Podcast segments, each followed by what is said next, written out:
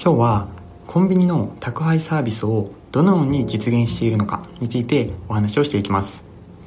セブンイレブンが2025年までに30分以内の宅配サービスを国内、え、2万店舗の規模に拡大する方針というものが発表されました。このサービスはネットコンビニとして買い物に不便を感じる方を対象にして2017年に開所しています。ただ当初は北海道など一部の地域限定で最短2時間以内の配送を謳っていました。今回の全国展開かつ最短で30分という方針の狙いについて記事の中でも新型コロナウイルスで急拡大するネット宅配を取り込むというふうに表現されています。セブンイレブンの配送といえばドミナント出店による密度の経済性の実現というものが皆さん考えられると思います。ここでいう密度の経済性とは一つの地域に店舗とか物流センターを集中的に配置することで物流広告こういうコストの金額を削減するという、えー、そういう経済性のことを指します。そして限られた地域への集中出店でコスト面の優位性を作って自社が競合を圧倒する地域これを構築することをドミナント方式というふうに呼びます。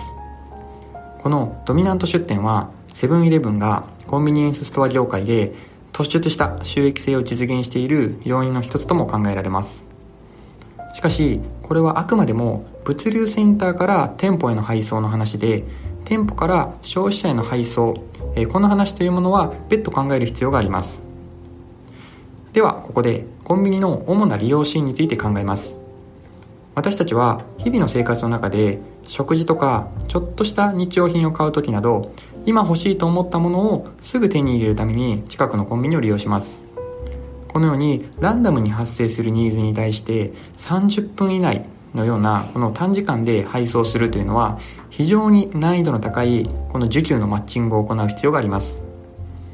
実はこういう問題をテクノロジーで解決して事業展開しているのがいわゆる出前館とか UberEats のことを指します。コンビニとしてはこういう外部のデリバリープラットフォームを活用することも有力な選択肢になります。実際にローソンは2019年から UberEats を導入しています。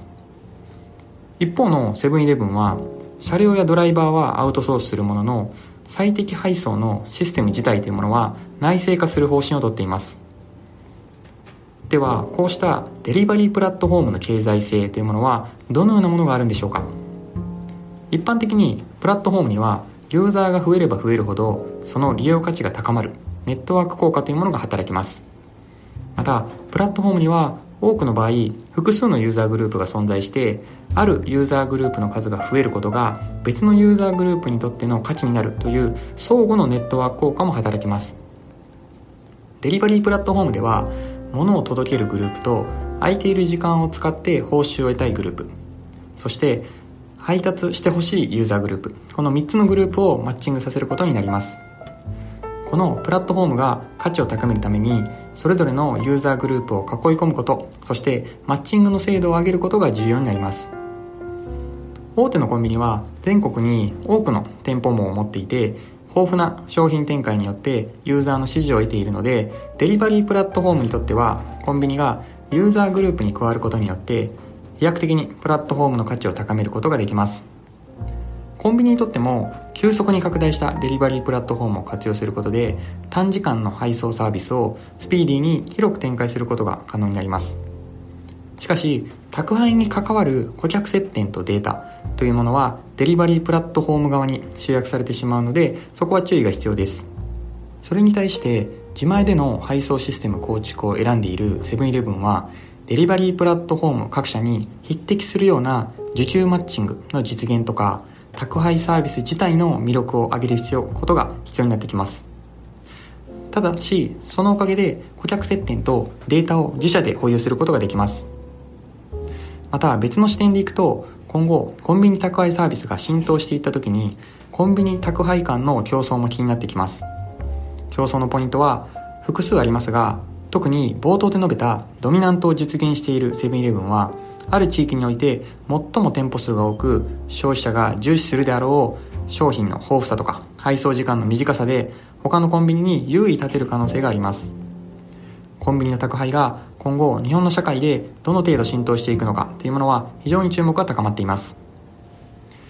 えー、今日はコンビニがこの宅配サービスを実現するにあたってこんなお話をしてみました。ぜひ皆さんの会社でも何か新規事業をする際にどういったポイントを押さえておくべきなのか今の自社の強みは何なのかこんなことを考えてもらえればと思います。今日のお話はここまでとします。また明日の放送もお楽しみに。